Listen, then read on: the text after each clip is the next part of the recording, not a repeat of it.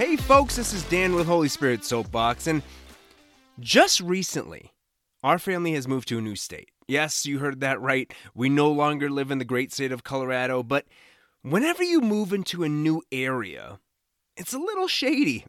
it can be a little shady, even if it's a beautiful place, awesome playgrounds and parks and stuff around. It, it, it doesn't matter. It's scary to think, like, who on earth is living next door to us? right? And you know that old description of a person who's said to be like wholesome? You know, that one who quote unquote lives next door. Like, have you ever heard of this? Where it's like the boy next door or the girl next door.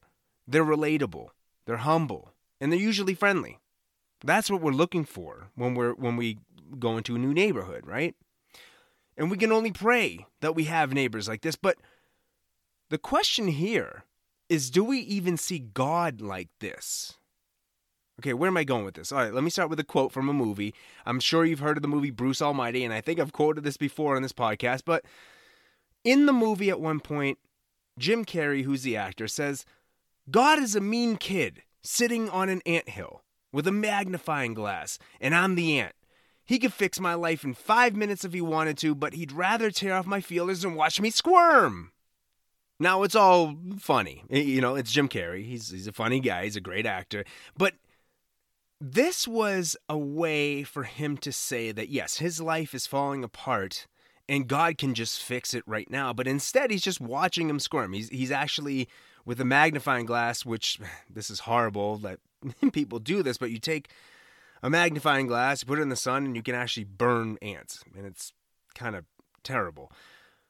But he's saying that God is so far away that he doesn't care. He's this random old dude who sits on a throne on a cloud and throws lightning bolts at sinners. You know, I, I constantly mention this like all the time that I saw God in that same way. That God is upset with me, God hates me, He doesn't like me, He doesn't like what I'm doing. But is that true? No, we know that, right? I mean, if you read the Bible, there's a lot of evidence that says that is not true. He's not this guy that just loves shooting lightning bolts and and tossing us, you know, into the lake of fire or he's not a kid on a, on an ant hill with a magnifying glass ripping off feelers and burning ants or burning us. That's not what he does. That's not who he is. Okay? Here's the proof. All right, let's get into it real quick. We often see dictators or rulers or presidents that are so disconnected from the people in their countries that they're that they're leading that they have no idea how to actually guide and help their country. They're so disconnected. And some of these rulers or dictators or whatever you want to call them have grown up in a certain background or maybe like a, a whole different living situation than the common folk that gives them a tough time to relate to people which may cause more division or anger or discontent, etc. And we can sometimes feel the same about God. He's in heaven, he seems so far away, and he sets these expectations for us as, as rules or else in this Bible, in this book that he gave us. Again, we know this is not the case. Jesus is God in the flesh, meaning God Himself made Himself in flesh and lived with and among us. Jesus was born in a barn, a smelly, gross, yucky barn, and placed in a manger or a trough that animals would eat from. He, like his dad, was a mason slash carpenter. He ate the food we ate, he drank the water we drank. He spoke to the locals and those governing, and then he died just as we all will. He was not royalty on earth, and he was never rich. And he didn't have a place to lay his head. This is from Luke 9:58. Does this sound disconnected to common folk, honestly? Does this sound like somebody that has no idea who we are? Who can't relate to us? Does this sound like somebody that was always rich and famous from the very beginning to the point that they don't understand what it's like living in poverty or working for a living? And yes, the difference here is Jesus is the only man who resurrected on his own power by the Spirit, which essentially co- conquered death, which is something we can't do. Okay? And yes, he is God. So, sure, he was a working man, he did all these things, but he didn't have all those jewels on earth, or cars, right, or clothes, or shoes, or homes. And as a matter of fact, he didn't have all those things, so he was much like the common folk at that time period, especially. Now, I'm going to say something that almost sounds contradictory, but it's not. If you're listening in right now and you do have those things, if you have all the cars and the clothes and the homes and all these things, you know what? Jesus was royalty in heaven. And then he came down from that to live with the common folk, the ones that were pushed aside, those outcasts. Okay? But in reality, he actually owns everything. All your cars and jewels and houses and all these things, they're not yours. They're actually his. He actually owns all that because you can't take it with you. Right? But Jesus put all of his treasures, he placed his heart in heaven. He wasn't focused on those things. And he still came down to earth as a human to be humble and place serving and loving others over these material things and over pretty much everything. Jesus literally relates to everyone and is for everyone, rich or poor. There's no one left behind. He is the definition of humility.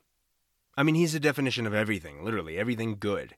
But he is the he is the definition of being humble and humility and being wholesome. He's the king of kings, the lord of lords, but he's the king next door. He's that awesome neighbor. He's the one that gets you. Okay? That's the difference here. And we view God as disconnected from us because of how we see He is and through our eyes. Now, should we look at God as a creator and bow down to Him? Of course. Should we fear God, knowing He can essentially eliminate the body and the soul? Yes. Should we fully depend on Him to provide to us our needs and know that without Him, we won't have our needs? 100%. You know, but understand that God is holy and our creator is a great thing. But when we feel disconnected from him because of our views of who he is, we're ultimately distancing ourselves because of our own selfishness. We're labeling God one way when he knows us better than we know ourselves and live just as we did, or worse. I'm going to say right now, reading about Jesus and his disciples and his apostles, I live a quote unquote better life here on earth. I do. I have a home. Jesus did not have a home. You know, as of right now, I have not been crucified nor put to death because of my faith. That may happen later down the road. But as of right now, I have not been really persecuted. In some ways, I have, in some ways, I have not. I have food in a pantry. He didn't have that. So he lived very humbly. He knows what it's like to witness all these different things, these temptations, these sins of the world. He saw others on crosses or get killed because of their nationality or whomever they were for preaching. He saw evil in the world, and he was tempted. But he did not sin. So we can confidently go to God and we can confidently live each and every day knowing that God wants to be connected to us and knows exactly how we feel in any and every situation because He's been there. He's done that. Maybe it's not exactly, you know, he wasn't on his way to work and his car broke down and he was about to get fired for. Yes, maybe it wasn't to that extent or that detail. But all of the temptations of this world, all of the hardships that we go through every day, he has empathy. He is that neighbor, he's the friend, he's the the God, he is that father that we can go to in confidence knowing this that he wants to be connected. He's not disconnected. He's not so far away. He's lived all this that we've lived, everything that we've done, everything that we've seen. He has that empathy. And he'll weep with us, and he'll cheer with us, he'll be joyous with us. He is that friend, he is that awesome neighbor. Now, I have a couple verses to meditate on, and I only have three of them today. Usually we do four, but one of them is kind of long. So I'm going to read these to you. If you want to revisit them later, feel free. We have them written in description. The first one is Mark chapter 1, verse 13. And it says this And he was there in the wilderness for 40 days, tempted by Satan, and was with the wild beasts, and the angels ministered to him. He was in the wilderness 40 days. I don't know about you, but I have not been in the wilderness for 40 days, but I have been tempted by Satan. I get tempted all the time. So was he. You see where we're going with this? He was 100% God and 100% human. The human side was tempted, but the spiritual side, the God side, did not sin. Next is Philippians chapter 2, verses 5 through 9. Here we go. Let this mind be in you, which was also in Christ Jesus, who, being in the form of God, did not consider it robbery to be equal with God, but made himself of no reputation, taking the form of a bond servant, and coming in the likeness of men. And being found in appearance as a man, he humbled himself and became obedient to the point of death, even the death of the cross. Therefore, God also has highly exalted him and given him the name which is above every name, that at the name of Jesus every knee should bow, of those in heaven, and of those on earth, and of those under the earth, and that every tongue should confess that Jesus Christ is Lord, to the glory of God the Father. So, what does this all mean? It means God Himself came to earth as a bondservant or somebody that is a servant. Instead of coming being like, yeah, I'm the king, bow down to me, right? Give me all the cars, give me all the I, I keep saying cars. There were no cars back then. Why do I keep saying that? Give me all the houses, give me all the land, give me all your money. He didn't do any of that stuff. He's like, I, I'm I'm gonna be humble. I'm gonna come down in the likeness of men so that I can experience what you're experiencing, so I can see what you're seeing in the flesh, so that we as humans, as His creation, don't feel alone and we're not without understanding. And then finally, Hebrews chapter 4, verse 15 says this For we do not have a high priest who cannot sympathize with our weaknesses but was in all points tempted as we are, yet without sin. For Jewish people, they used to have to go to a high priest, okay, to essentially rid themselves of their sins. They would confess, then they would sacrifice an animal of some sorts, and that high priest would help guide them through that. And they would have to go to some sort of church or like a synagogue or tabernacle and go to the altar and do all these things, right? And you would have to go only at certain times. But now we have the highest priest, Jesus Christ. We can go to at any time. And it says we do not have a high priest who cannot sympathize with our weaknesses because he was tempted. He was tempted every single day. He was tempted by people around him, by Satan himself. I mean, Jesus went through it, man. Like there was nothing he didn't re- see. Like yes, he didn't sit in traffic in LA or something, but everything all the temptations that we battle every day that are internal. Right? He was tempted in that way, but he didn't sin. He didn't fall for it because he placed his heart in heaven. But he can sympathize and empathize with these with this stuff that we deal with every day. He can sympathize with the, the weaknesses, the temptations that we've gone through. And then he can empathize with those things like sitting in traffic and all those other things that we go through. Or or marriage issues. Right? He can he we can go to him with anything. And we, we should have that confidence to go to him with anything.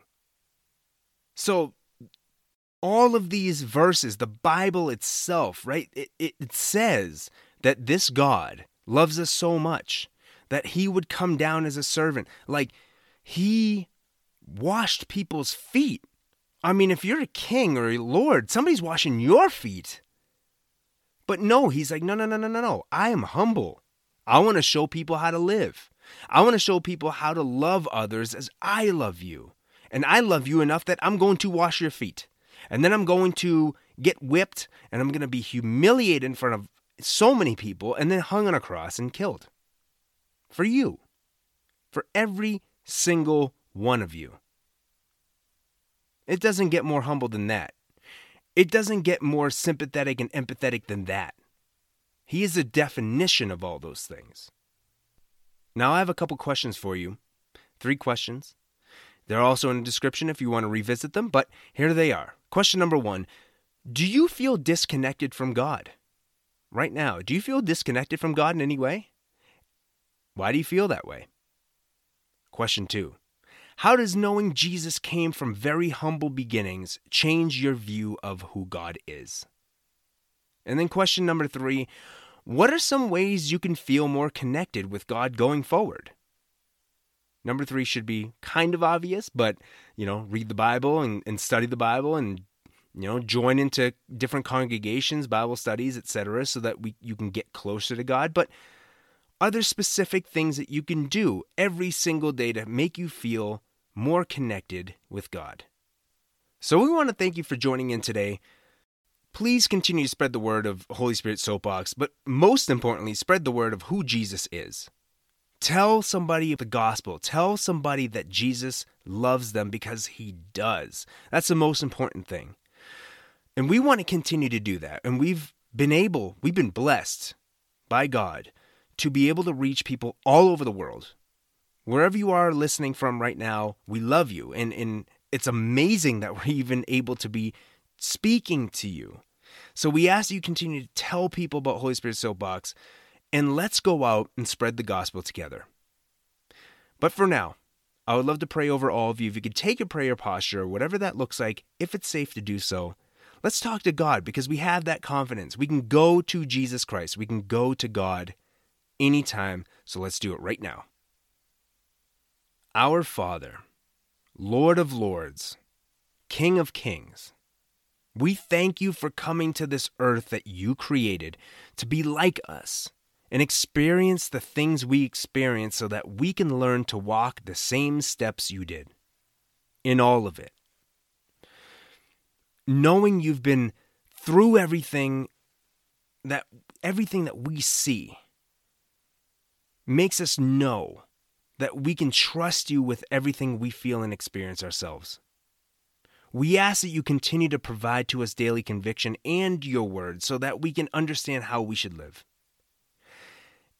we ask that you also help us get through all the temptations and evils that we know that you've conquered through your death and resurrection. And we ask all of this in Jesus Christ's holy name. Amen.